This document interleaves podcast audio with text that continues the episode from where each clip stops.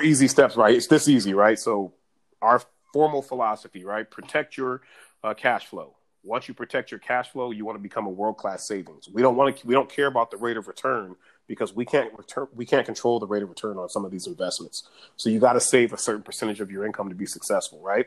Right. A regular family, you're looking at 20%. If you're in the NFL, you better get into 60, uh, sometimes 70% of what you're making if you want to be successful in the future based upon the amount of time you have actually to make that money, right? Mm-hmm. After you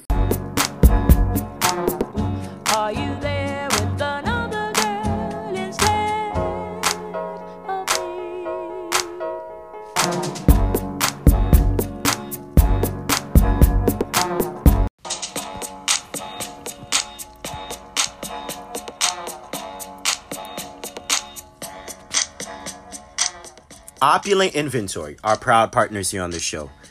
Now you can finally have the Apple product times the Apple guy. From MacBooks to Apple Watches to AirPods to iPhones and much more, 10% off. Promo code podcast, you can have the Apple product of your dreams. Visit Opulent Inventory on all streaming social media platforms and on Instagram. Now, back to the show.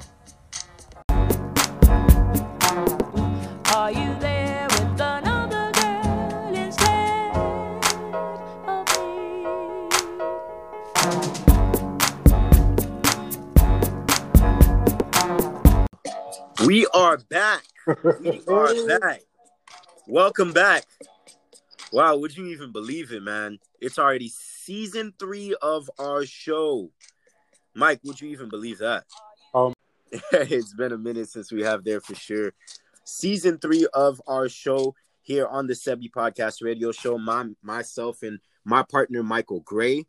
It 2020 has been a obviously an abnormal year for all of us. How are you? How's your family? How you been thus far?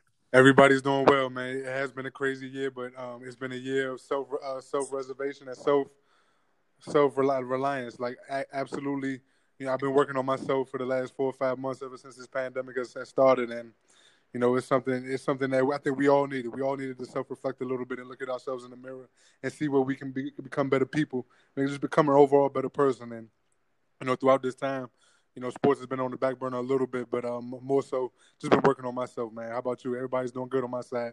How about everybody on your side, man? yeah, uh, uh, we're all as good on this end here as well. In a weird way, in a unique way, I think the coronavirus is is kind of help people, right? You know, oh, yeah. kind of self reflect, kind of be able to kind of take some time off, being in quarantine, being at home. Um, getting yourself away from the outside world, the distractions and thing all of a sudden to kind of reflect and be like, hey, like these are some areas I can improve in, whether that be financially, whether that be internally, spiritually, whatever it is, academically. I, I think that in a unique way, the coronavirus has helped us out, Mike.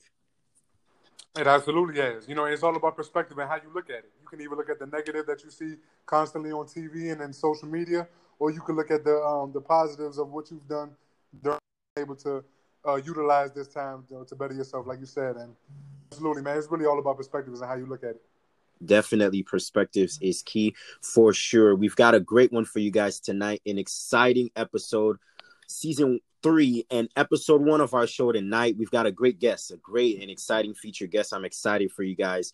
We're talking everything from cash flow to uh, money to money, and we all like money for sure. But before we get to that, Mike, um, some quick hitters. We want to talk about the NFL and the NBA. A lot's been going on these last four months uh, throughout quarantine. It's a lot to even talk about, but we'll narrow it down to just the NFL and the NBA here for sure. The NBA preseason thus far has started today. Uh, key exhibitions that started the Clippers and Magic kicked off today. We've got the Pelicans and the Nets kicking on as we speak right now.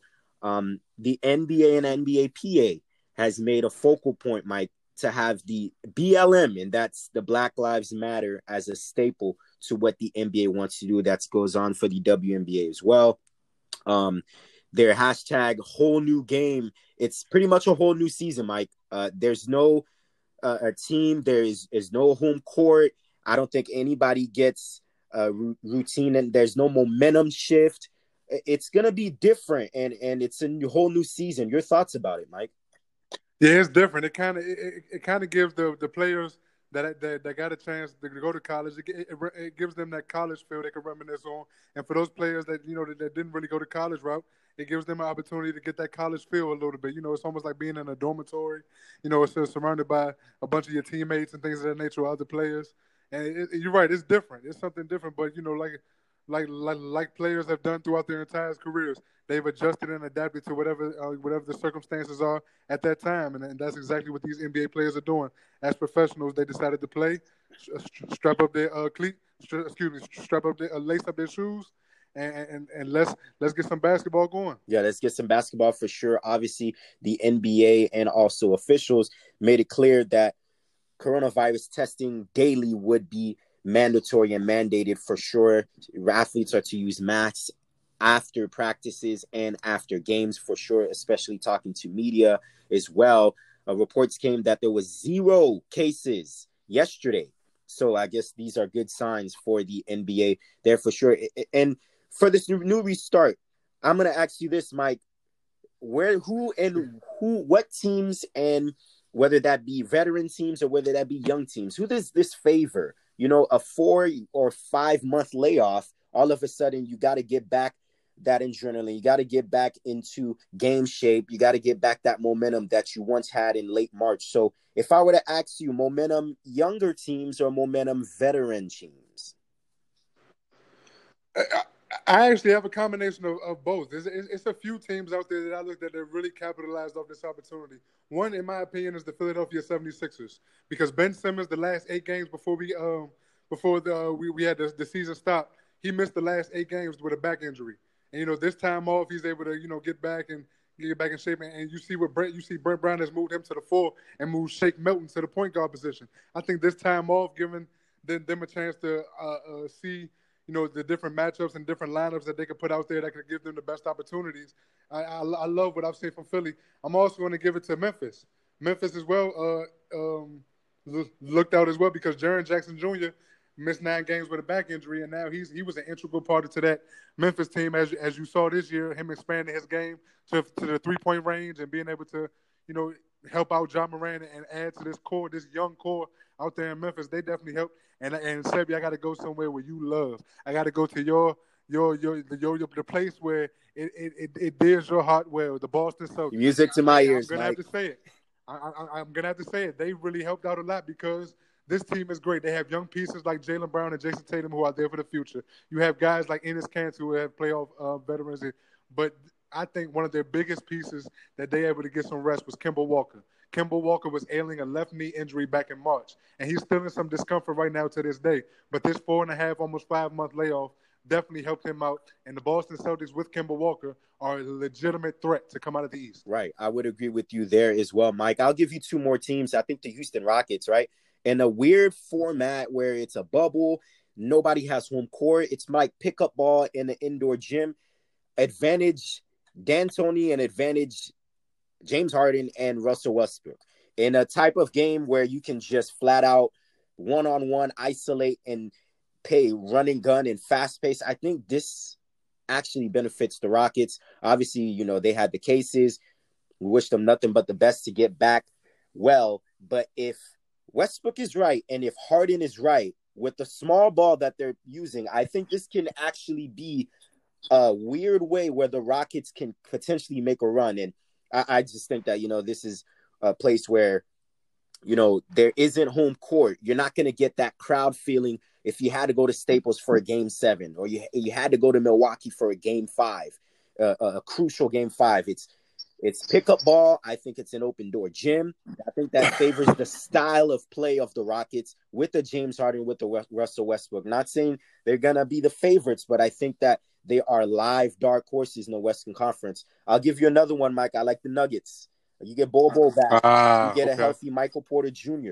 And you get a lean and fit Jokic. You seen that boy? I've seen him. Twenty pounds lighter Jokic to go along with a team that already has depth. They can rim protect. They can shoot the three. I think this team is just young. And there's one thing about this, Mike. I, I think the older teams, you know, you talk about the Lakers and the Bucks that had momentum and routine.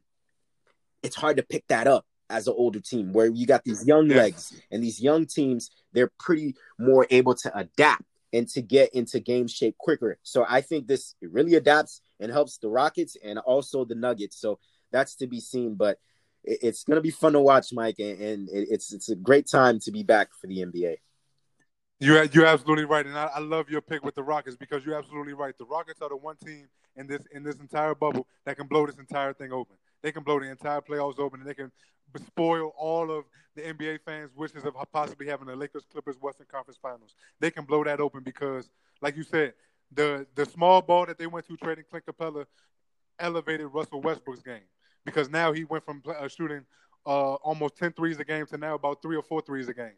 And that's that's been beneficial for him. That's been beneficial for this team. You saw his efficiency go up, get into the rack.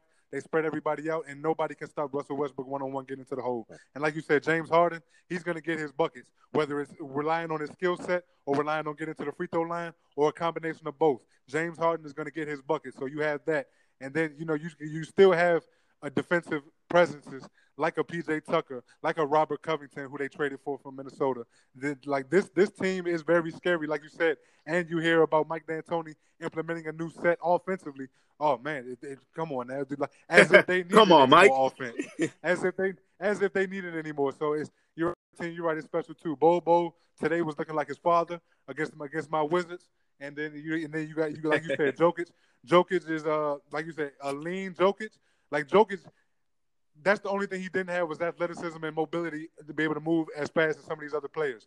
But allow along with his skill set, you give him an opportunity to, you know, be quick off the first step and be able to move and be able to make decisions a lot faster, you know, with his passing and possibly get into the rim.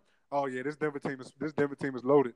So yeah, it's a lot of teams that are up there in the opening. But right, those the Houston Rockets and the Denver Nuggets, I, I I'm I'm not mad at those picks, man. They they they're really special coming down And the then- stretch. In a closed confines in an open gym format, run and gun is key, and the Rockets and the Nuggets live on those fast pace moves for sure here. We want to shift gears, Mike, to the NFL real quick. Um, you know, the NFL and the NFLPA are in negotiations right now, zero preseason games, but there, there might be some problems and conflictions here. You know, you got the guys that got it quote unquote from the mud or the undrafted Exactly. that are trying to make a name for themselves. How are they going to get in? Do, do you think that both parties find a, a compromise between the two, Mike? The- I'm sure with all those brilliant minds in NFLPA section, I'm sure that they find a way to figure this out. Maybe they rely on training camp per se to try to get the get to the 53 man roster and see who who duels it out. Maybe they continue to um, uh, im- implement what they've already done, which is you know have teams travel and and, and um, practice uh, with each other in the uh, during training camp, but implement that for a longer stretch. Like maybe say for example, instead of implementing for a week, you have one team come this week, then another team. It, it's it's different ways that you possibly could do it. Maybe they don't go that route, but it's it's, it's so many different ways that you can figure out how to drop your uh, roster down to 53. It is going to be a, a different circumstance. It is going to be something that some of those players that may have been fourth round picks, fifth round picks, and, and beyond, and aren't secured locks to make the team. It, it's a different. It's definitely an adjustment that they have to make in order to try to make the team. But at the end of the day, if you're, you're passionate enough about the game and you're passionate enough about making a 53 man roster, you'll figure you'll find you'll you'll find a way to figure it out. And I'm sure the NFLPA will will definitely figure figure this thing out. And um and we'll we'll have we'll have football. Yes, we will have football for sure. Another key topic is the players and safety. Of course, with COVID 19 being this invisible monster that we all know it to be, guys like Richard Sherman, Drew Brees, Russell Wilson also having a baby on the way. They want to ensure that, you know, the NFL is doing all they can possibly do to keep its stars and its safeters and its and its players, of course, and its key stars and and, and, and key players and franchise alter players safe, Mike. What can the league do to kind of ensure that that will happen? That's a great question, Sebi. And, and, and to be honest with you, I'm surprised the players waited this long to actually speak out and come out about it. You know, we two weeks away from what would have been the first preseason game, and I, we're just now really hearing the players voice their opinions publicly about this. You know, I was I was actually hoping that they said something earlier because this is something I've been thinking about for a while. How is this is this is the the hardest question to answer because football is not a contact sport; it's a collision sport. Right, and It you can't you can't sport. really do a bubble format for NFL. yeah, this isn't the NBA, right? Exactly, Right. exactly. You can't do a bubble format uh, for this, and I, I, I'm I'm not sure how they're gonna find a way that uh, to to make sure these players are secure and safe uh, on the field because off the field, you know, that's that you could off the field is it's a lot different, but on the field, you're literally in contact with players every single play, especially from the, uh, down in the trenches and the and and, and as the lineman. So I, I really don't have an answer on how they're going to do it, but I'm sure with all those great minds around, they're going to figure something out with it. But that's that that's something I'm still struggling to struggling to figure out myself, Sabby. It's the uncertainty that we don't know about for sure. But Roger Goodell and league officials got their hands here for sure. As promised, our featured guest, Jermaine Carter, back with us next. The Sebi Podcast Radio Show inside the studios at WNSC.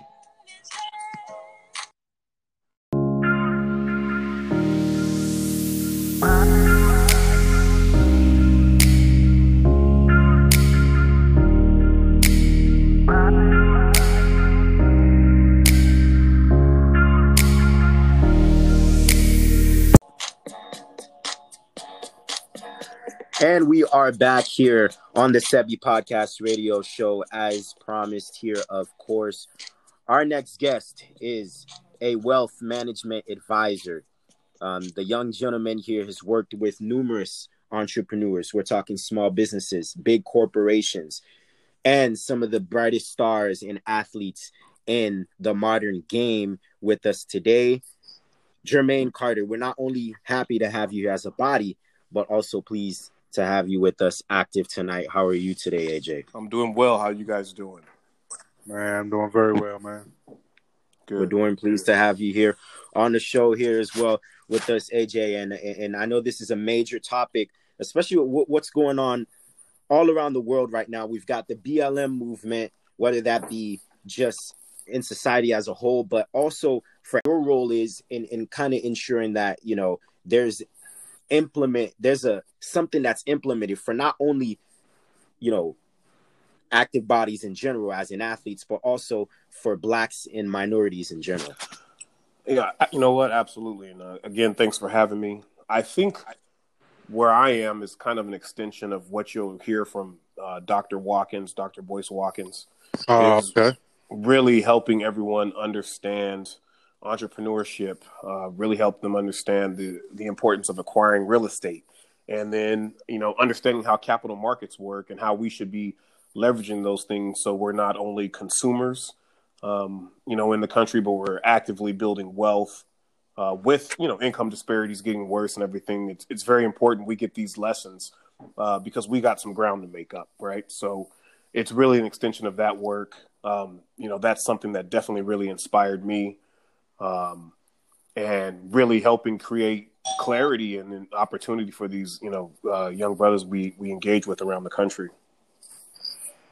Right right. Great great story about that. Share with us about uh, some of that because i don't think a lot of the listeners and a lot of viewers know essentially what dr watkins um, has implemented. Can you explain to us a little Well, he actually has a formal university, which is, I think, he has like a formal program he runs everyone through.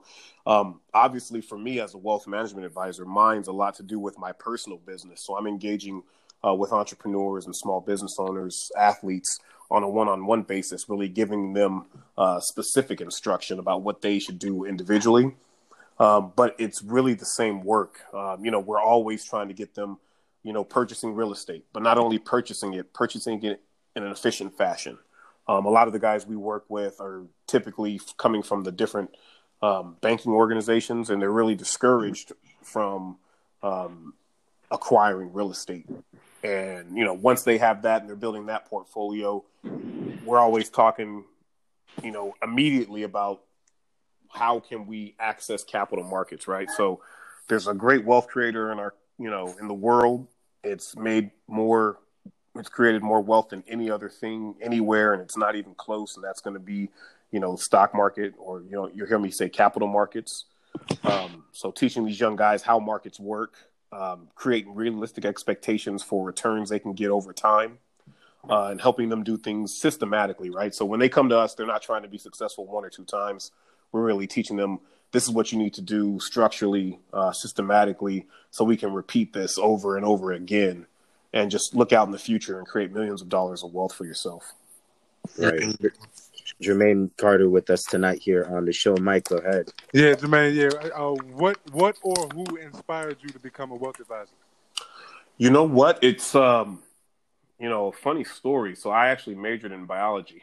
I was gonna go to. Isn't it always like that? It's pretty much always like that. I wanted to go to. I wanted to go to med school, and then, um, you know, I I talk a lot.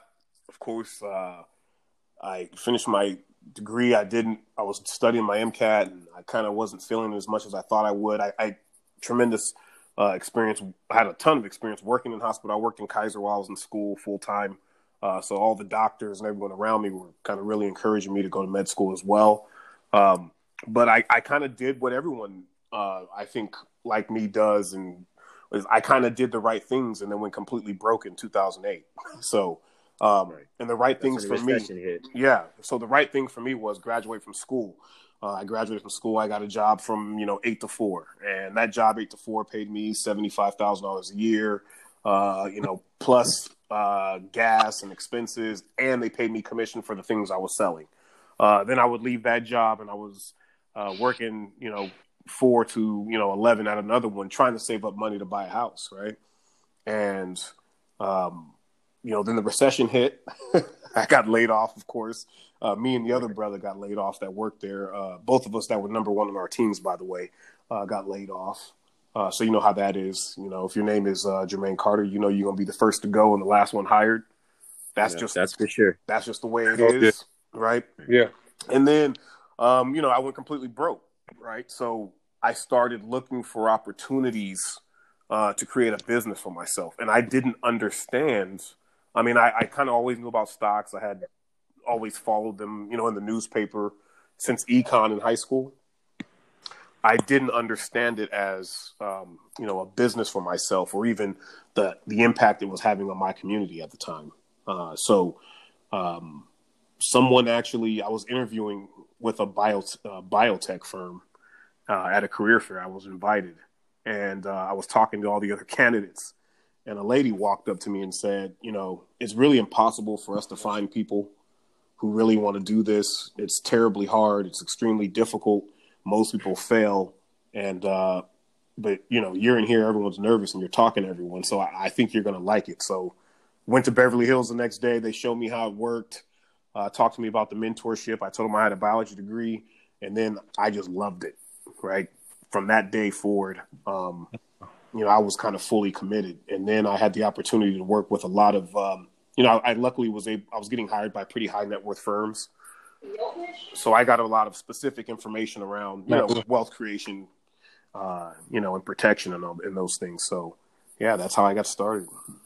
Yeah, I always think that everybody's journey is different, right? You you go one route and then everything you know there's a different shortcut or loophole detours you back to another route and, and talking to us about that is is just um powerful in itself um i want to talk to you um something that you mentioned before about systematic uh you know continuity. They think about, mm-hmm. and it's not just blacks. We talk about all uh, minority groups like the European descents. You talk about South American descents, blacks, Asians, uh, wh- whatever you are, Indians, of course.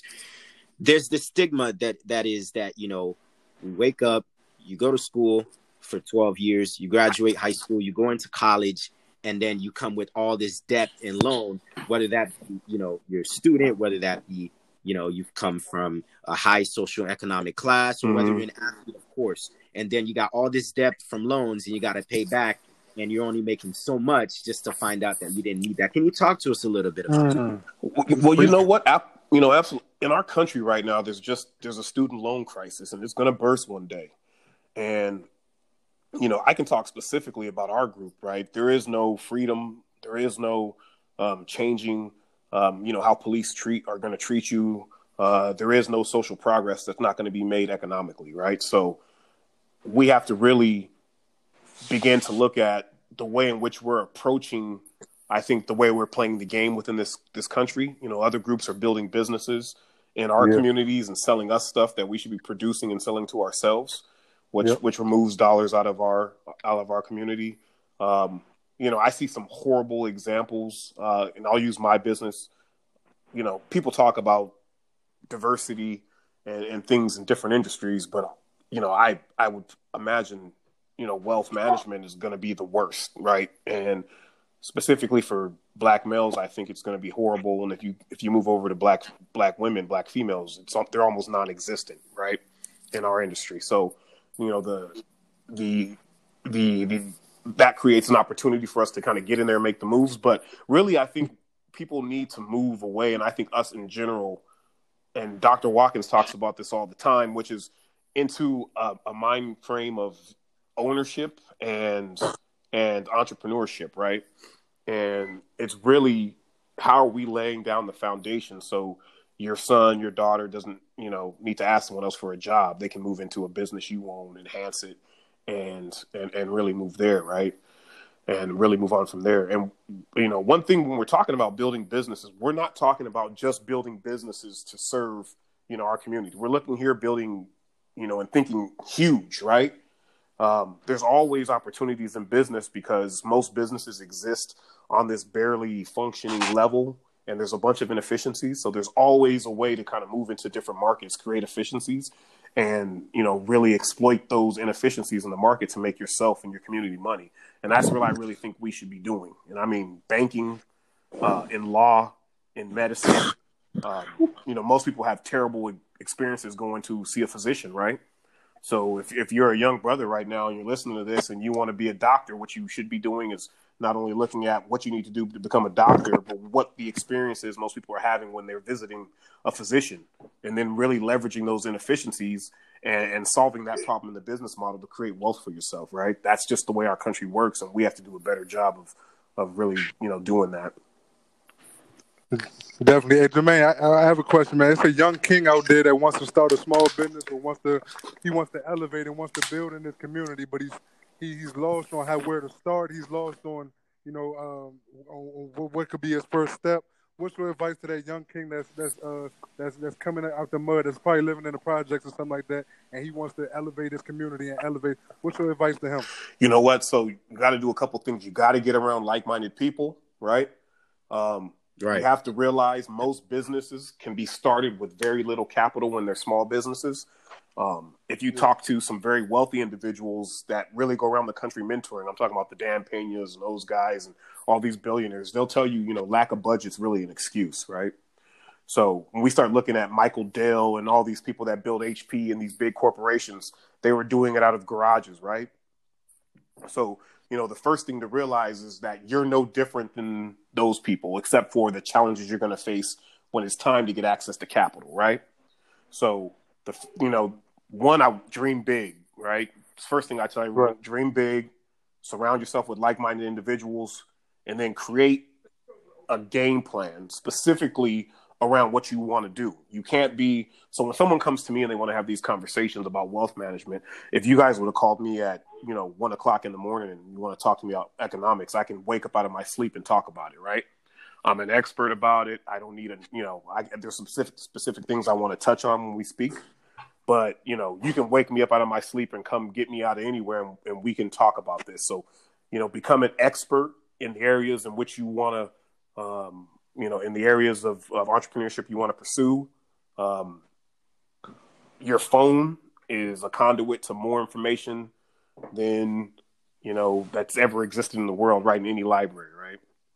So constant research, and then I would tell him, you know, like he's alone and people, you know, aren't there to support his business and the community's letting him down and you know the people that came before him didn't create you know create a pathway he's absolutely right about that but he has Yeah. but he has to ignore it and still do what he has to do right Absolutely, because you know how strong that is in the community where you're trying to you're you're looked at as an outlier because you want to do your own thing and you're around a bunch of people that are so used to working for somebody else or so used to working a nine to five but don't have that mindset to do their own. So they they tear you down and knock you down, not even realizing you're trying to be he's trying to build everybody up. Right, right. I saw a meme online that says it said I got the job and it had you know two thousand likes, and then the, and then it said the next one was Hey, I started my own business and there was four likes. right? Right. So, you know, I see some terrible statistics, right? So you you know, in the slavery, you had 98% of, you know, black people in the country working for non-black people. It got to Right. 2015, it was almost the same, right? Um, I've seen something within my business which is terrible, discouraging. Now, you know, I gotta force, you know, I gotta give a, a I think a, a, a clear understanding of where I'm at. I'm very negatively motivated, so the more negative information I get, the more I become alive, right? So the worse, you know, information I get, you know, it just makes me just it just pumps me up a little bit more, and keep gives me a little bit more focus. But in my business, uh, a couple of com- companies did a study and they had uh, community purchase to community purchase. That means if you were Korean, what group of Koreans were buying from Koreans? What group of Jewish people were buying from Jewish people? What group of this group was buying from this group? And then you know who's at the bottom, right? So um, at the bottom of this uh, study, it had 12% of black clients are buying from African American advisors in the country, right? Mm. Which is terribly frustrating because I meet a lot of young brothers and sisters get in the business and they want to do well. And sometimes there's just not a market there. And when there is, you know, we're thinking everyone else's ice is colder, right? When it's, typ- Ah. you know, when it's typically not. So, you know, we have to get Yeah, away from those good. challenges. So that young brother has to realize all these things are going to happen and ignore them.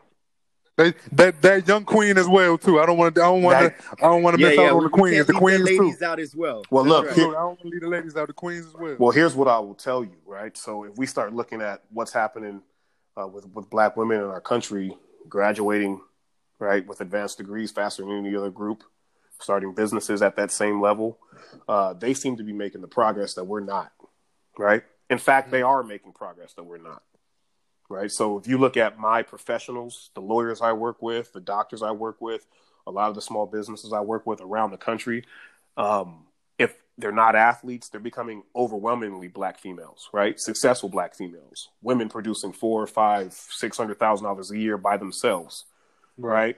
And you know, so you know, props to them. I mean, this is like it's been happening for a while, but they're already in their full kind of. I think they're in a large reformation period, and you know, they're becoming a force within you know our country in terms of entrepreneurship, right? Yeah. and I think you know, especially for us, you know, we have to do a better job of tracking with them, right? Right. Let's, let's kick it up, fellas. No, for Yeah, well, yeah. right. I, I I went to uh, an event recently, with, uh, well, a couple few months back with uh, um, hundred black men Los Angeles, Mm. and one of the things that happened, and I'm not big on this because I, I want young brothers to start businesses. Sometimes that means you're not, you don't have a college degree. Um, Right. You know, I got clients that make doors and windows and make twelve million dollars a year. That Mhm. they design and install cor- uh, custom doors and windows. So, you know, Right. if you have a business degree, and I can install doors and windows, and you know, make a thousand times what you're making, that's more ideal in, to me, and with my point of view of the world, right? but you know, that's actually what they do. Um, no, no, it's okay. It, it's kind of like you know right now where you know for for myself and, and Mike, we, we have backgrounds in journalism. You know, you go to school and things of that nature, and you try to get a job right from the back. They preach to you internships. They preach to you uh, get yourself through the door and get gain all the experience. Whereas now we're seeing a lot. We're seeing a new wave of digital uh, marketing where I think the whole world is going to. You see the news going towards that wave. You see mhm. uh, um, you see the sports avenue going towards that wave. Uh, you see in the entertainment field, whereas like the value of watching television and the value of you know streaming something is not as significant as seeing it on Twitter or streaming it live with you know online streaming or watching it on Instagram and stuff. So I think that's the new wave, and people are starting to see like, hey, you know, I don't have to get my foot through the door if I have an end goal of going through CNN just to start my own thing. I can start my own thing now using these different digital platforms.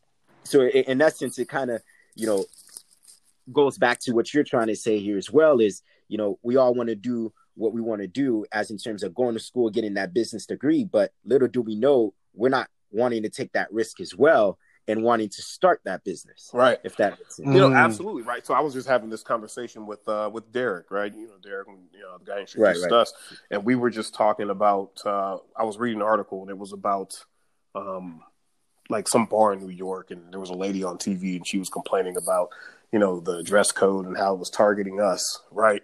and I thought, and you know, my point to everyone is, and I usually do all my preaching in the barbershop, Right. and sometimes it's you know That's where all brothers do. You know, you know that's where we have our deep conversations. but you Right. know i always think i have this um you know there's some insight a little bit because of you know what i'm doing but a lot of the you know i get a lot of pushback from this and my point to them was why do you care what their dress code is in that place that doesn't want you there why are you giving them your money right so we talk about some of the things that inspired me one of them was watching a video of Martin Luther King before he was assassinated, talking about you guys don't have to ask anyone anywhere else for anything. All you have to do is spend your money appropriately, right?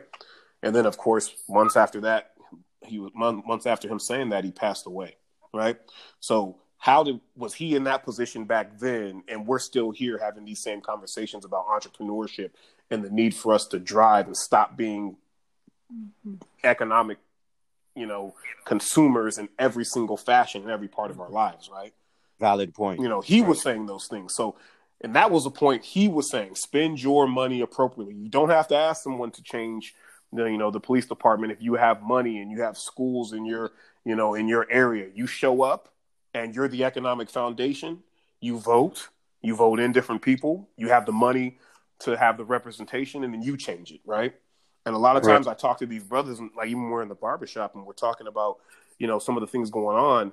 And I, you know, and they don't like my position, which I could, you know, I get that. And I told them I, I don't care how someone feels about me, right? I, I just, I, I could care less if, you know, equal when they, they're, you know, I don't even like the language that's being used. And Dr. Watkins points this a little bit about changing your psychology and your mentality.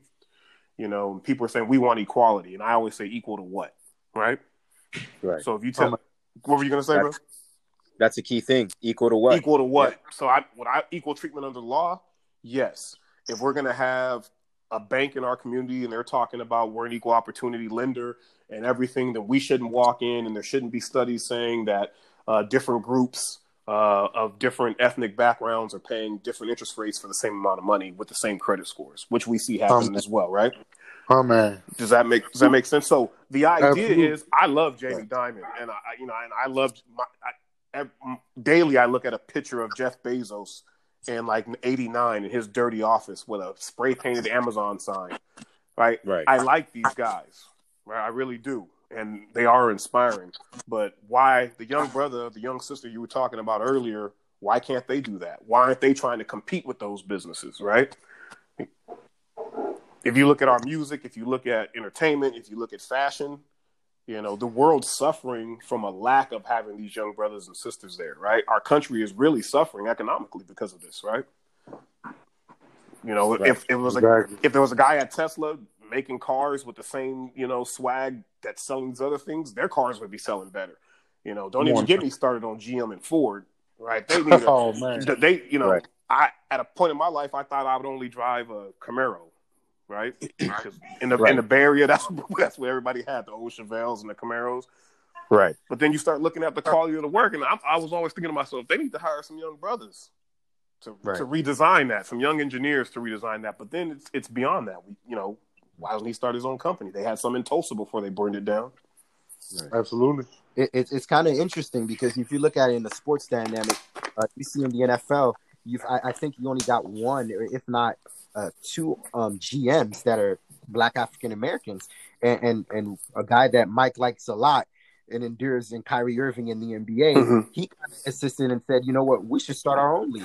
You know, the NBA needs us more than we need them. Right. So I that thought was right. Right, right. So when he said that, and you know, when he said that, and having some experience in business, as soon as he said that, what I started doing was listening to the people who are traditionally on our side, right? And one of them is a sportscaster. You know, I don't know if I'm supposed to call out people's names on on you know podcasts or everyone's gonna listen to, but it's a white dude, and he's married to a sister. And he said, "Well, I don't know what Kyrie talk is talking about. I don't know if that really makes any sense, or blah blah blah blah blah. Idea. It's not a, a, good, idea." idea. Uh, but do they forget that Donald Trump tried to start his own league exactly in opposition to the right. NFL? Um, right. You know, everyone's on Facebook. Uh, I don't have social media, which a couple of the guys we work with in the NFL always talk to me about getting back on Instagram. I did that so I didn't have the distraction. But when I was in college, I was using MySpace, which I like a lot more than Facebook. But there is no MySpace anymore, and there's Facebook. And sometimes when I want to talk to people, I say, "Look, you drive a BMW. That doesn't mean Mercedes isn't going to stop running commercials. You know, they're not going to stop running commercials because you bought that BMW, right? So this is what I'm doing. You know, I take I say this to people that I'm obviously trying to meet with, right? So me talking to you is me running my commercial, right? And mm-hmm. and the idea is just because there's an established business model doesn't mean we can't create one better, right?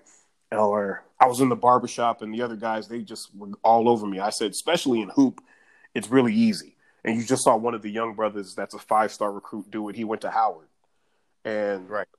I that's right. I always thought to myself, and I would end up in these rooms. Um, I have a 72 year old uh, lady. Her name is Anita and she's from Boston, a black lady with a Boston attitude. Uh, Boston, she has a Boston attitude and a Boston, um, and she has that it, accent, it, right? it's all Northerners. Yeah, well, she has that Boston, and you know, I didn't like. I was working on these teams, and and I was working on a very high net worth team, and they had hundreds of millions of dollars under management, and I could see myself just you know kind of plopping down there, making you know a lot of money, and then slowly growing, and then moving through. But I didn't like the experience I was having, right? Mm. Like I didn't want to look around and I was the only black person. Like I didn't, I, I, didn't understand how that was success. Yeah. Um, yeah. You know, so what I, we're doing now is providing opportunities for younger uh, brothers and sisters to get in the business and then really have someone on their side uh, and move from there. But you know, all these things you know that we're pointing to is really what Dr. Boykin, and Dr. Watkins talked about, you know, before, which is look address your psychology and the fact and our history and look what you were programmed to do. And then we have to first erase that and then start doing things that everyone else in the world is doing right? China within 70 years went from a you know farming to a, an economic superpower. Right. Mm, good point. Right? Yeah that's why we're always in debt with china well, I was talking to some young brothers the other day, and I was like, "Look, you they're talking about manufacturing products and hats, and they're ordering from China." I said, "Did you I said it has to be cheaper to do it from Haiti. Right. Mm. And he, I said, do we have? Do you know what the trade laws are? Do you know what the, you know, do you know what the rules of engagement with? If you have to make something to Haiti and import it over here, have you even looked at it? But I, you, they have to be paying those people less than what they're paying in Chinese. And you're talking about shipping costs, right. and it's 50 miles or something off Florida or something like that. Have yeah. you thought about doing that? Right? Have we thought about these micro economies that or these emerging economies where there's other people like us that can help us produce things obviously cheaper than we could do here help build an, an economy for themselves make sure we're not doing it and you know we're exploiting them as well but we're also creating things in both places. Has anyone tried to do that? Not at all. Right? At and you know sometimes even i'm on myself like okay i'm thinking too small right? Mm. Like I have my wealth management practice. I'm eating, you know, my life is pretty good, but you know, what else am I doing to create opportunity for, you know, the you know the aforementioned young brother and sister who want to be like us, um, mm-hmm. you know, want to do a podcast, want to be wealth managers, want to make doors and windows and make millions of dollars installing doors and windows. Or I got another client that packs meat. You know, you telling me we can't pack meat? That's right. And I talk to NFL players like this. You telling me you can't you know, football is going to be the least amount of time in terms of experience in your life of what you're actually doing. Because when you're right. done, if you're lucky, you'll have a whole life after this, right? So you'll be done by 27 to 30, and then you're moving on. What's after this? You telling me you you, you can't teach people how to pack meat, make four million dollars? Come on now, use your hands. They always used to tell us we can't use our hands. we all hand we all handymen out here. Right. We, right. That's right. That's right. right. Learn trades and stuff like that. Yeah. I, I want to talk about uh, Westpac um, partners um, after a, a, short break here. When we come back, I kind of like this being able to kind of depict the mind of of a of a genius, quote unquote, or kind of your expertise. Um, so uh, quickly after this break, we'll go ahead and touch on, on that and also your role as an agent and being able to advise some of these athletes as well. So we'll be right back.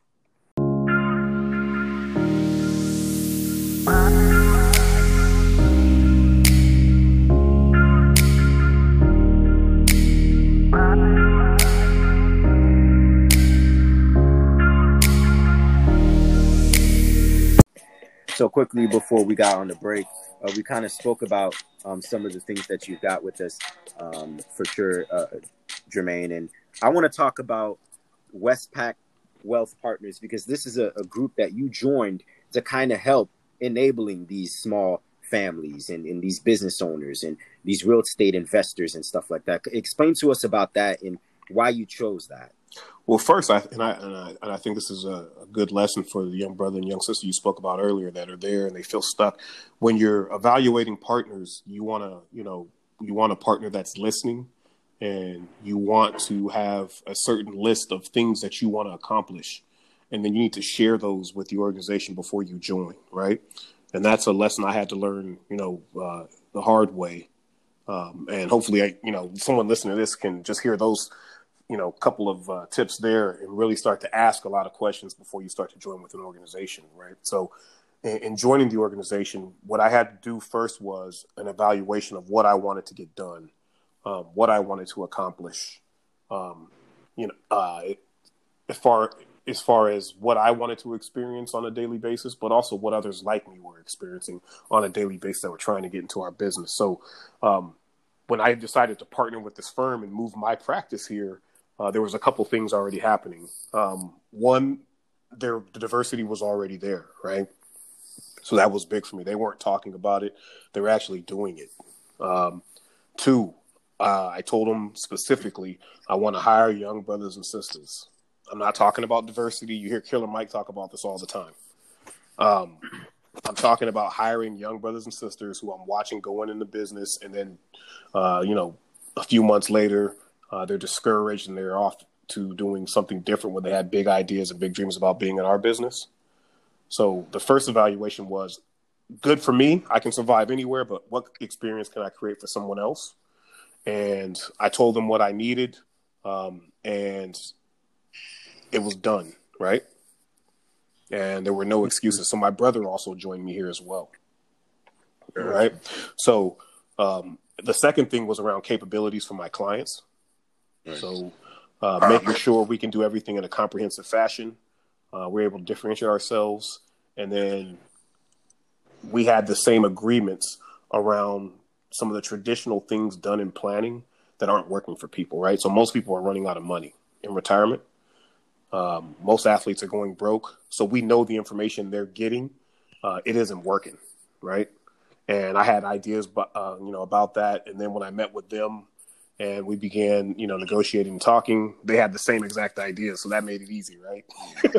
right, exactly. And you know, some of those things here. Here's a couple of them. Uh, uh, rate of return. So every time I look at an athlete's portfolio, um, if, if, I if I meet with an athlete, they'll tell me they have a financial advisor, and then the only thing they'll show me is a an investment proposal, right? And these investment proposals will have you know rate of returns at seven, eight, nine, ten percent, which um, basically, if you know, in my position, they're just saying no matter what, there's a level of risk we can give you to help uh, you you achieve your rate of return. And if we're behind, I'll just have you take more and more risk, and I'm going to pull these ten or fifteen percent returns off the shelf. And, and, and I think that part plan. is important because that's the thing that they don't tell you.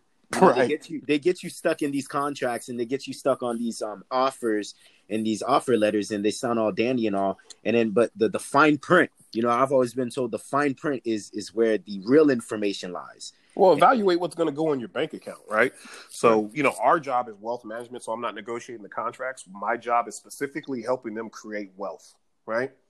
And how do they do that for themselves? Well, first, we can only use what's going to hit your bank account after taxes, after you pay your agent, after you pay some other representatives you have sometimes around. Um, a lot of these guys are acquiring business in a fashion where there's no other choice but to charge high fees to these guys so they can recoup some of the investment they made to acquire the relationship, right? Mm-hmm. Um, and you know this this firm specifically westpac it's just not how we operate our business we operate our business uh, with the idea specifically of look if i can keep my clients uh, and i can teach them how people will siphon money out of your accounts uh, you know silently if i can put more money back on your balance sheet and help you avoid all the mistakes everyone else is making uh, then you know our idea is they don't mind working with us and paying us right? Right. you know and the idea is really around how can we protect our you know you know our clients. Right, for sure. four four easy steps right? It's this easy right? So our formal philosophy right? Protect your uh, cash flow. Once you protect your cash flow you want to become a world class savings. We don't want to we don't care about the rate of return because we can't return we can't control the rate of return on some of these investments so you got to save a certain percentage of your income to be successful right a regular family, you're looking at 20%. If you're in the NFL, you better get into 60, uh, sometimes 70% of what you're making if you want to be successful in the future based upon the amount of time you have actually to make that money, right? After you after you're saving, you want to save the money in a way in which you can access the money, right? And have it be efficient, you know, with respect to taxes. So we want to create a liquidity plan. And then we'll start seriously attacking our debts and some other things, right? Uh, and a lot of times these guys are getting information contrary to that, which is, you know, buy a house with cash.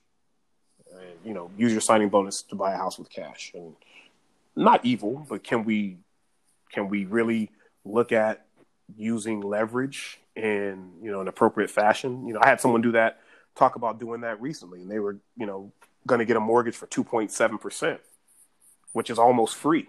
I mean, they're basically just Yeah. giving you some money to buy a house. that's right.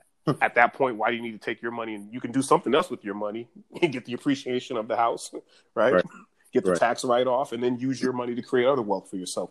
So it's really teaching these, you know, it's really built around teaching everyone we engage with those four simple steps and then really bringing the sophistication um, necessary to create, you know, a lot of wealth on their balance sheet. I, I want to talk about the athletes, right? If you're not Kevin Durant, you got the boardroom, you've got a share of Philadelphia Union. If you're not LeBron James, you're doing all these films and pretty much set to be a billionaire once you retire. Of course, I want to I want to focus on the guys like a Ch- Chris Chiozza or maybe like a Dennis Schroder. You got a baby in the way. As a sports agent, you know, Corona hit, and obviously these are unforeseen circumstances.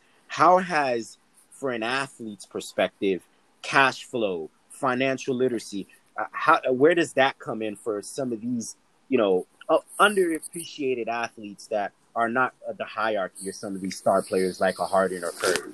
Well, I can speak to that specifically because those are the majority of the guys we meet, right? You know, you don't you won't hear their names. It's not LeBron, right? And you know, they're using different strategies, but those four simple steps again, right? So one, protect your today's future and current cash flow. Right. So what are most of these advisors doing? They're taking their money and they're putting in things they can't access. Right. To create immediate liquidity for themselves in terms of what they're going to be um, experiencing, I think, in the future. There has to be a plan B in terms of the capital you need to access to take care of a rainy day, right? Right. So the first thing you do is protect your current and future cash flow. The second thing you do is you create a savings. The third thing you do is make sure that savings is accessible to you. Make sure you can actually get to that money, right? And it has to be a ton of it. So even if you're, you know, the guys you're mentioning, um, I like to tell these young brothers, like, look, if I extend your salary over a 35 year period, you're not rich. You know, you, you- you made 1.1 million last year. You made five million dollars last year. If you don't get another contract, you made 135 thousand dollars for the next, you know, 25 years after taxes. You're not rich, Wow. right? Not rich. Yep. You're just not rich, so don't spend the money like you are. And because obviously we're young and we come from the same background, you know, I'm able sometimes to say it to them not in that fashion. it's it's a lot more direct and it's a lot more how we talk in the barbershop. Right. Like, like, Okay. Exactly. Like, like, We get you know, like wake up. right. You know, like uh, I was talking with a young brother earlier, and he took all his money from his financial advisor, and he's doing great in real estate now. And I, I, before he even said anything to me, I said, "Look, I know they told you not to buy real estate, right?" He said, "Yeah."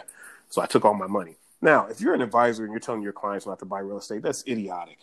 Right. It really is. It's it just- really is. It really is. so when you start when we what we do with our clients at every single level is we're gonna inside of those four steps. What we're doing is we're building a balance sheet. We're protecting the balance sheet, right? So we're making sure if they get sued, they okay. If you get sick or injured, you're okay. If you die, your family's okay. So for the guy you mentioned, if he has a young son, one thing he has to make sure is he has life insurance, right? right. And if you're putting together a financial plan, the easiest way to pass money to future generations is to buy permanent life insurance on your balance sheet. So there's a lot of education around well what is wells fargo doing with their balance with their balance sheet and the life insurance and the real estate on it right how are they creating liquidity for themselves on a proportional basis you can do the same exact things and if you have a million dollars may have you know a hundred billion doesn't matter if we can you know apply the same strategy and get the same tax efficiency right so, Absolutely. so really helping them understand those kind of things and where they have opportunity but the first thing is really structuring everything around a balance sheet, right? Right. That's definitely there for sure. Mike, go ahead. Yeah, man. I, I, I, ain't gonna lie to you, man. I'm just sitting back here listening to you, you talk, man. You're, you're really preaching right now.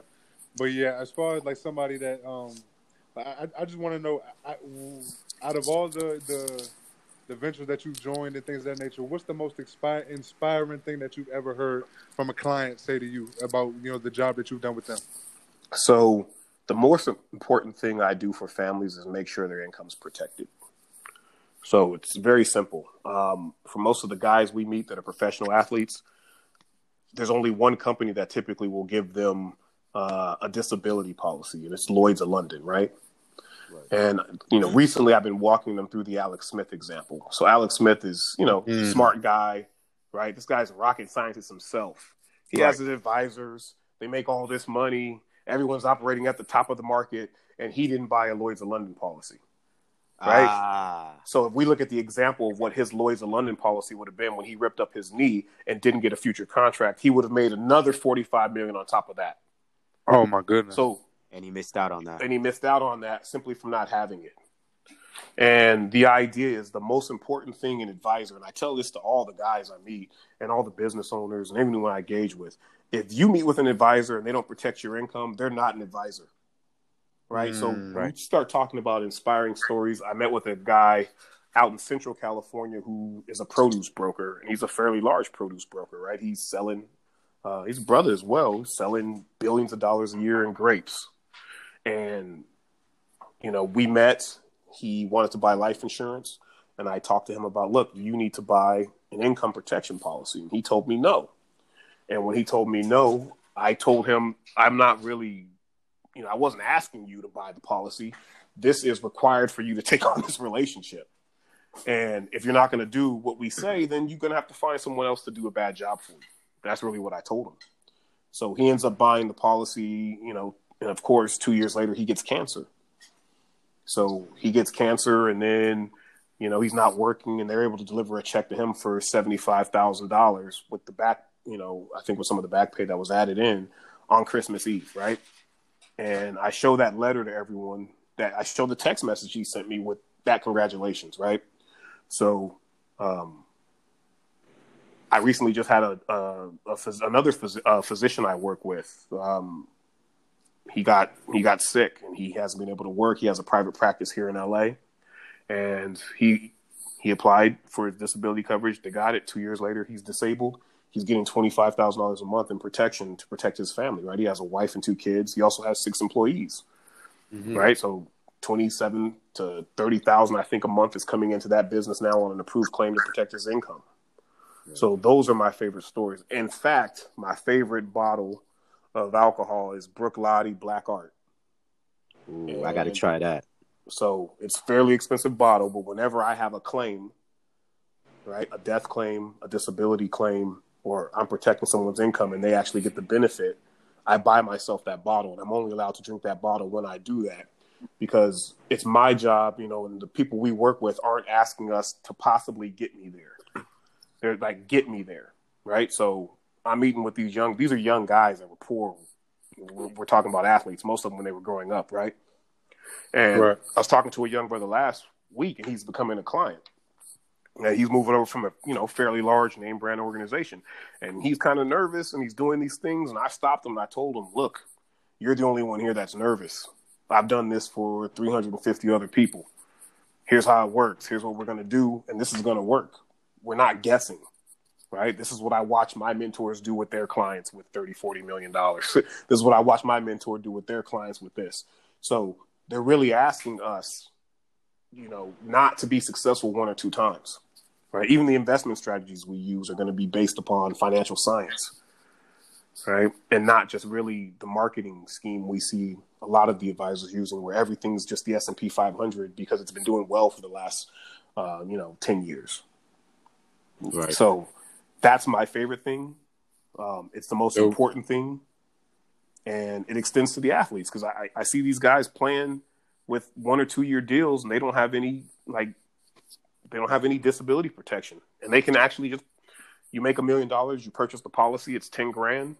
If you get hurt playing, you don't get another contract. They give you another million dollars. I, I think man. I think that's big too. Right now, you you see guys like JJ Redick getting two year deals with the Pelicans.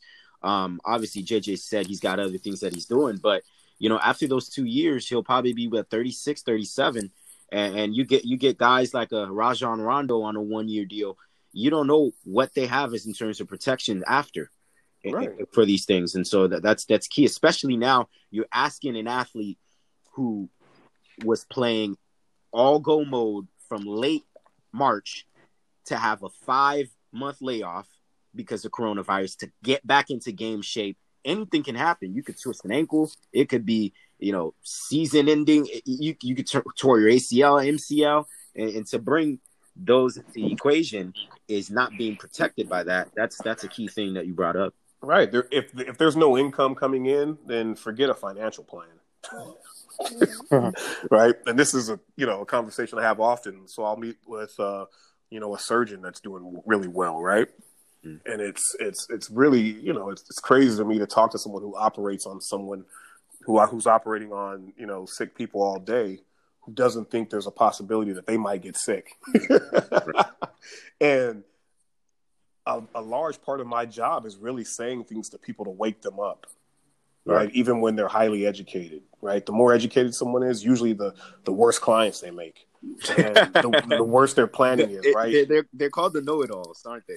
right well you know if you're a really intelligent person you become and i, I work on this personally you become uh overconfident in your ability to do things that have that are outside the realm of or the scope of your expertise i see this a lot with uh, a lot of the you know physicians we engage with right That's that's real dope here for sure. I know my next question here is kind of funny. You're an LA native.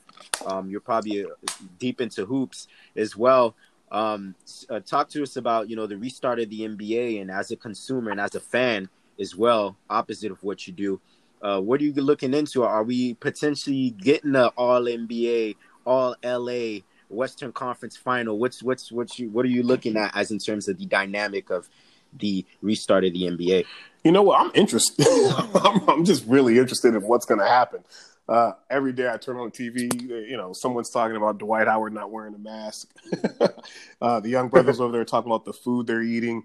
Uh, I'm, really interested. Re- interested to see if it's really going to work. It looks like it can. There's a tremendous amount of when there's a tremendous amount of money at, at stake for the owners and the players. It looks like it can work. Um, but I'm hoping you know these young brothers are safe. They get through it, and then they just provide you know that entertainment that we're all missing. Um, look, I don't know who's going to beat the Clippers. Thank you. Thank you, Jermaine. and I'm originally you, from sir. Richmond, California, so I'm a Warrior fan. Um, I took a break when they got KD. I wasn't into that. You know, I'm not. I thought they always should be competing against you know against each other. Uh, you know, eventually, you know, the students need to become the masters and start pressing you know the Right. people ahead of them just for the I think Right. uh, in the interest of the game. Uh, but you know, I'm I'm a Bay Area native, so I'm a Raider fan. Uh, Okay. you know, even though they're in Vegas, you know, I'll be out in Vegas and a Warrior fan. But I, I, I don't see who's beating the Clippers. I, I don't see how it's possible.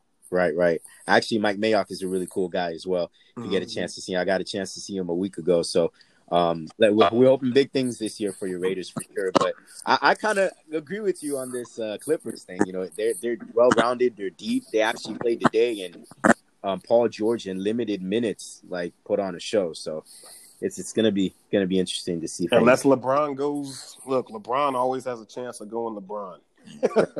Hey, Jermaine. right. Clip City, Chip City. well, look, the Clippers. Ballmer just bought a plot of land out here. I think he bought the Great Western Forum right near the uh, stadium where the Rams are playing now. Right. Uh, and he's going to build a stadium out there. So the Clippers are definitely trying to move out of that shadow, which is, you know, back to our point. You know, Steve Ballmer, right? He's the richest owner in sports. He ain't trying to hear anything about what exists and what how things are working now. Right. He's fully interested on, you know, creating his vision and how he wants things to work, right? And you know, he's a perfect example of what all these young guys and what we should be doing, right? And even you guys with with journalism and kind of what how you're operating now, right? Right. That, right. that was actually my next question because the Clippers are moving into a newly renovated uh, we're talking billions of dollars. I think MSG is also partnering with them as well. Um, do you have any intel and any ties to what the Clippers are doing into their new arena as well? No, you know what? No, none. You know, uh, a lot of people, you know, everyone doesn't like to let me into a lot of stuff like that, man. You know, when I get in, I tend to, you know, I'm opinionated and. Uh... I feel you. You speak your mind. Yeah, that's right. You give you get what I'm always looking for is game all right? Because I don't know everything. I just don't. I can't. And you know, there's things I knew in my business that I have to relearn that I've forgotten from ten years ago. Or, you know, it's I'm always looking, you know, for the access to that information, right? Right. And you know, my uncle used to tell us. By the way, my uncle, you know, Coach Carter, so I was on that Coach Carter team. I tore my ACL. I wasn't playing, but I was on set when they filmed the movie and everything. So he was a big influential reason why I always want to work with athletes. Uh, course, I tore my ACL. I thought I'd be an athlete, but he used to always tell me, you know, the difference between the haves and the have-nots most of the time is information. Right. So, you know, if they let me, if they let me, if they give me an opportunity to get that information, mm-hmm. I'm definitely going to soak it up and you know see how I can flip it into something that's going to work for you know myself, my family, my community. Right. For sure. And the LA Clippers and the Lakers. Who do you who do you see as the dominant East team? Is this Man, it's go, it has to be Milwaukee. Right? I mean. Team? Who, who, yeah, who I mean he's coming out of the East this year. Look, he's he's Giannis is pretty quickly starting to. You think so? You know, start to assert himself and, and move towards being the best player in the league. Um, but it's it's it's hard to say this, but I don't know if it really matters. Right, this is going to be a showdown between the Lakers and the Clippers. It's looking like that. But if I in the East, I would yeah, tell, I would take Milwaukee.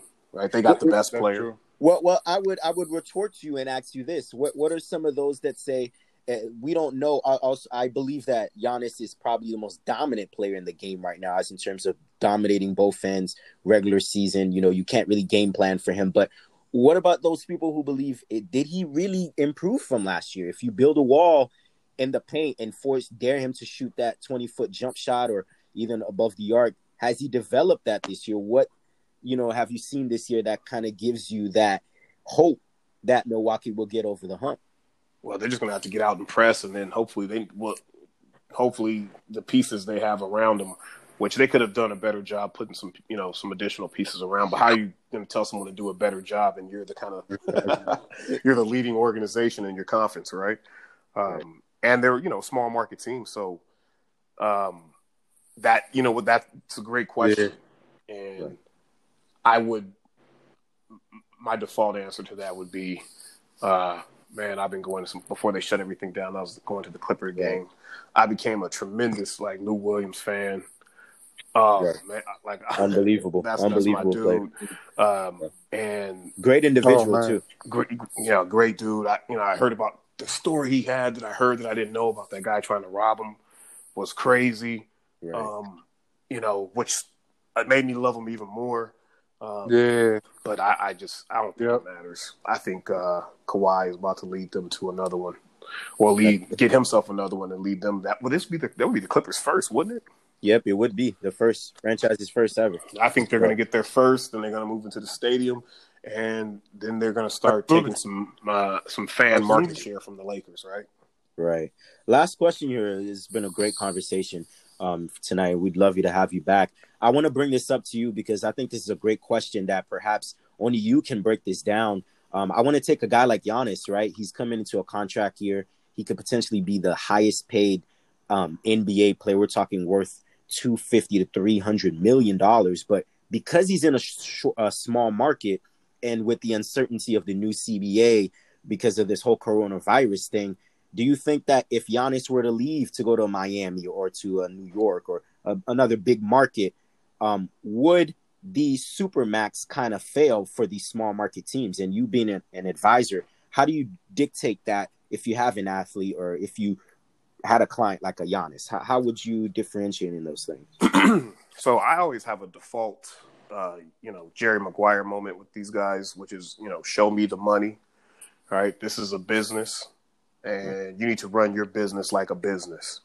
And you know, if you get into a position where you're Tom Brady and your wife has 300 million and you also have 300 million and you're making, you know, 60 million dollars a year in endorsements and things like that, you can consider taking less money. Right. Um, but I think he has the power to really negotiate his contract and then make sure he also gets the pieces around him that will make him competitive, right? So a lot of these guys want to win. Right. You know, not most. I would. I don't think most of these guys want to win. By the way. Yeah, I think most want the money. I think they want the money. Are we keeping it real? I'll keep it real. Yeah, that's true. That's true.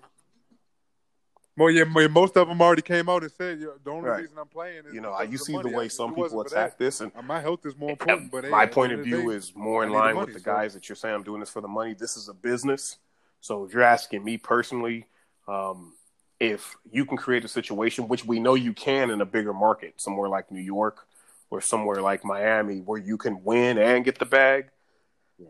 then do that, right? But right. for him, it's going to be, and it's a situation where, you know, they revenue share, right? And my, I don't, I, I never understood this small market talk, right? Um, they revenue share, they share TV money, they have plenty of money there to do anything they need to do in terms of uh, of creating a championship basketball team and making sure he gets exactly what he's supposed to get.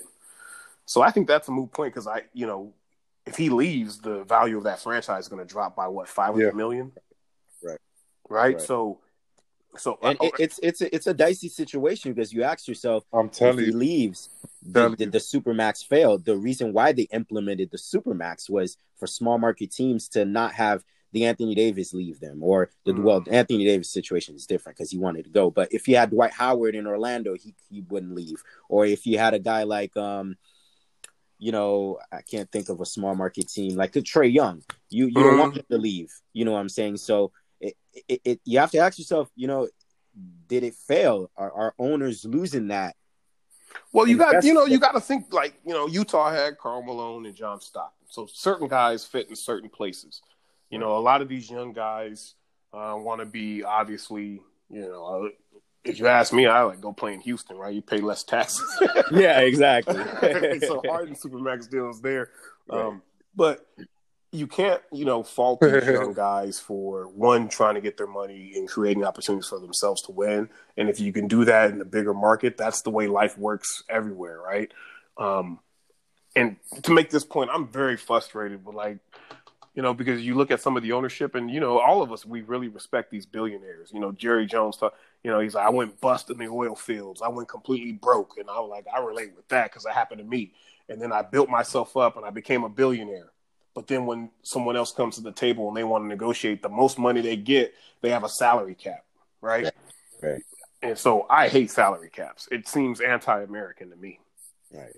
Right. Mm-hmm. He should be able to negotiate or his true value to the organization, right? So, um, you know, Michael Jordan was extremely underpaid when he was playing. You know, um, Giannis. I mean, I'm pretty sure Giannis is going to add a billion dollars if he stays. He's adding a oh, yeah. billion dollars of value to that franchise, right. and if it's because of him, he needs to be able to look at that and negotiate. A, you know, forget the super max. He should be able to negotiate a five hundred million dollar contract because if they could, they can't pay it, and they probably would do it if there wasn't these other rules put in place. So sometimes I get frustrated with sports. I get what they're trying to do um, with the salary caps and some of the things, um, but you know, I had to sneak that in there because that's something I think about often. Like, man, forget a salary cap. Right, right. Like, you got to negotiate your market value. Like, and why are these capitalists that are getting billions of dollars in revenue right. and TV money when it gets down to the labor who's creating it? Now all of a sudden there's a cap.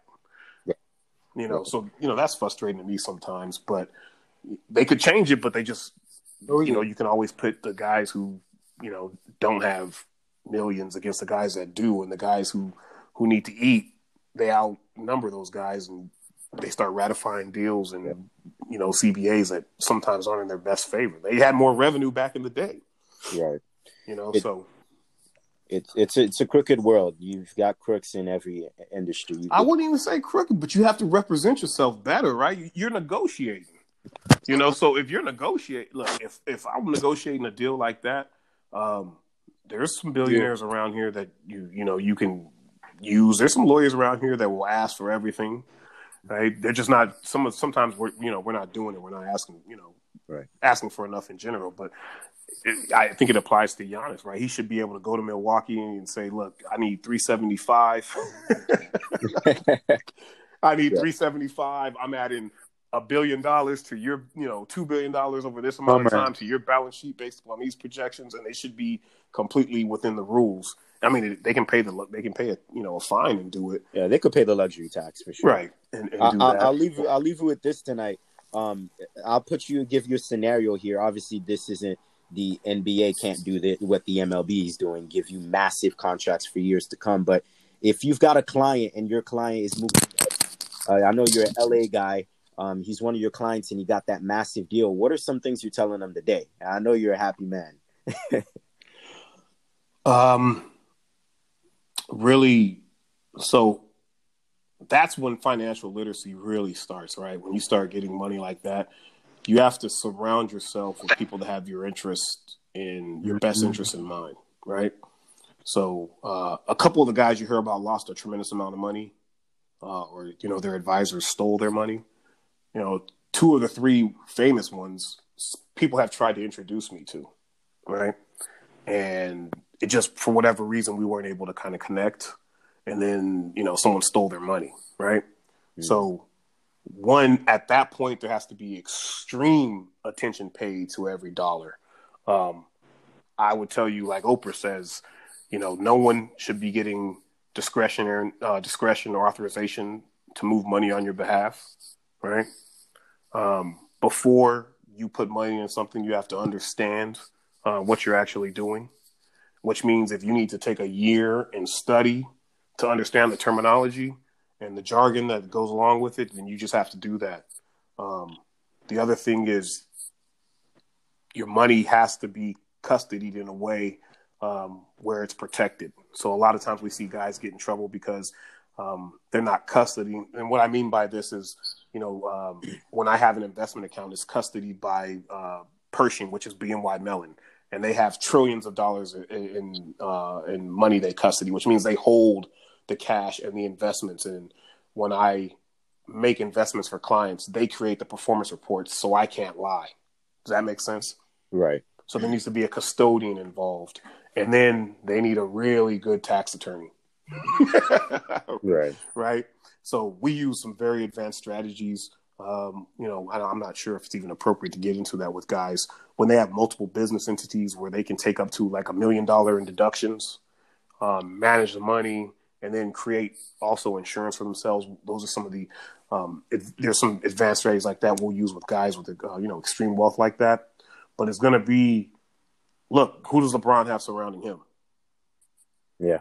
Like Right. all the guys, Maverick Carter and right. So right. you and if you don't Mm. have those guys with that same level of attention Oh, yeah, throughout the- your all career, young- you yeah. still have to surround yourself with guys. You know what was always funny to me?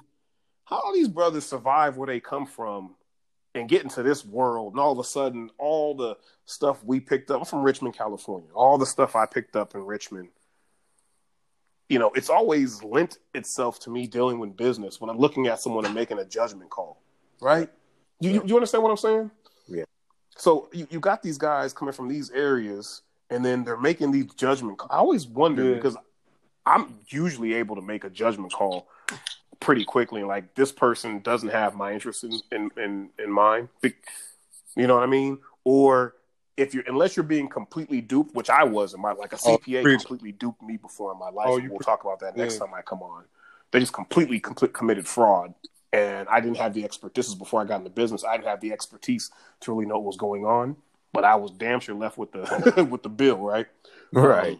Uh, but you know, you have to use your gut, you have to use your intuition, you have to begin to operate like an entrepreneur, a business owner, and you really have to change your mindset around what you need, who you need, and start asking a bunch of questions. So the first thing we do with, you know, we didn't talk about this, but the first thing I do with guys is teach them the questions they should be asking. So we usually have a conversation. They're getting a new contract or they had a contract. It's really around and I already know that no one's asked them these questions before, right? Like clockwork. And as soon as I start asking the questions, they start thinking. And I keep telling these young brothers, if you have ten million dollars, you're not supposed to pay two two percent on a portfolio, which is what I see all the time. Because you're young and black doesn't mean you pay, you know, 170 percent more than a client with the same amount of wealth pays because you're in the in a you know, uh, because you're in the NFL, right? You shouldn't have to pay fifty thousand dollars for cash management. That's crazy, right? You're paying money for someone to manage your cash, or those kind of things, right? A lot of people, I argue with um, different CPAs and different advisors in this business all the time. Extreme, extreme arguments. A lot of guys don't like me, right? They really, you know, a lot of people in this business when I have the conversation because what I would do was if you had if I had a hundred million dollars, I'll tell you exactly what I would do with a hundred million dollars, right? And that doesn't involve paying someone one hundred and fifty thousand dollars to send me ten thousand dollars a month to my bank account. Mm-hmm. That's insane, right? Right. So, like you said, Maverick Carter, you know that that model. You got to surround your people with, you know, that level of character, um, that level of. I think at that point, um, really joint um, interest in making you successful, right? And that's what an advisor should be. If we do a good job as advisors, we get well compensated from that. Right. You know, we get well compensated based upon what we're doing for our clients. And, you know, many people are running away from that conversation, right? The advisors in this business don't want to know, they let these guys know what they actually make off of them. Right. Right. And I tell them straight up, I don't have a salary every single dollar I've made in the last 10 years has came from my clients. And that's the attention of detail I give to their wealth. So right. if they're calling me and I'm tired and they need something done, it gets done, right? If I have your life savings and we're advising you on, you know, these business deals and things that are going to really dictate, you know, success for your family generationally, then that level of attention is actually paid to what you're doing. And too many times I just see these young brothers with these guys just everything's in these high, you know, structured products, really, so they can't leave, um, and they just manage money. And what these guys need to know is that managing money is almost the least important, least valuable thing in what we do as financial advisors or wealth management advisors. It's lit. I mean, computers can do that. Yeah, they can for sure. Some great stuff, powerful stuff, powerful stuff, man. It was a pleasure to have you on tonight. Kind oh man, enlightening us about this and just educating us about some of this and, and getting it from the perspective of us as regular consumers, us as, as civilians, us as business owners and athletes as well, and um, some knowledge stuff. We're pleased to have you back again. Oh man, please! And then you know, you said the most important thing I do, and this is specific to our community. Everyone needs to protect their income. Right. You know, that's we and we and you know our we don't do it because we all bulletproof, right? So that's what oh, yeah. I want to leave on. but thank you guys. Thanks, you know, thanks for having me, man. I love it. So please, let's do it again. Let's do it again for sure, folks. If you guys want to uh, kind of connect um, with uh, AJ for for sure, um, if possible, if if you allow me to do this, um, we can uh, connect with them on LinkedIn if he allows us below to kind of uh, reach out to him if you need any needs um, there for sure. But as for us, myself and Mike, it was a pleasure to have you here, AJ. Oh, perfect. Yeah, share LinkedIn, email, and office number, I'll you know shoot that for sure. Love and then peace and love, Jermaine. Appreciate you coming on the show. Always there for sure. We're all, always to have us back. You're always welcome and have a spot here always. with us on the show too. Um, always a pleasure. All right, have a good. When we come back, we'll go ahead and wrap things up tonight.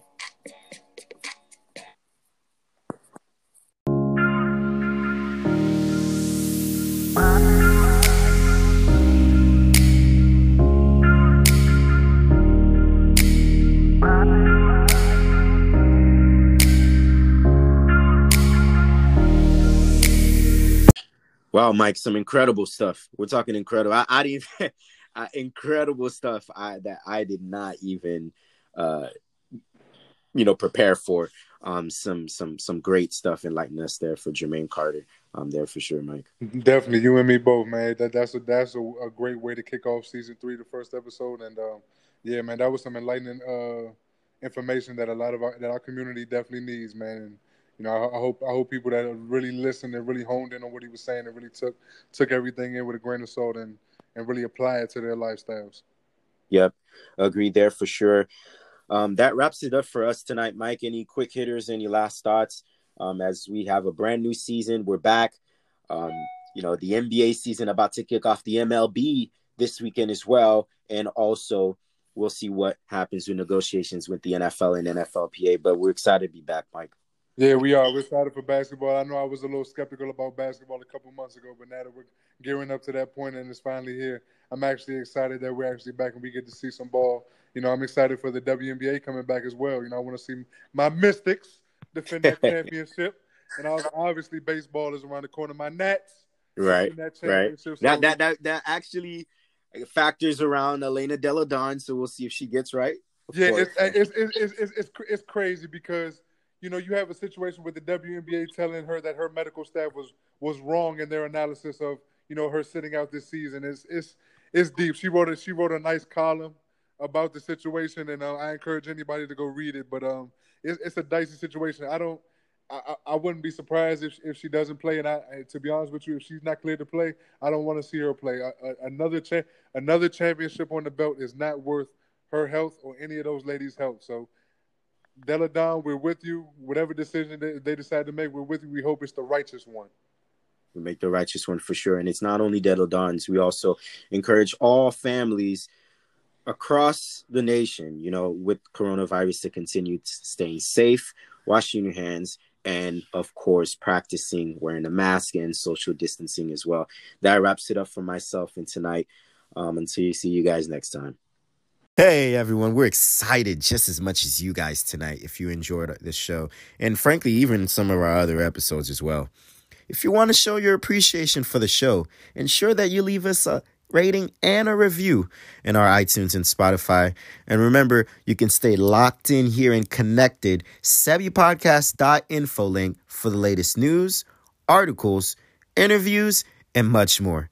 And remember, wherever you're listening on air or online, the Sebi Podcast is wherever you go.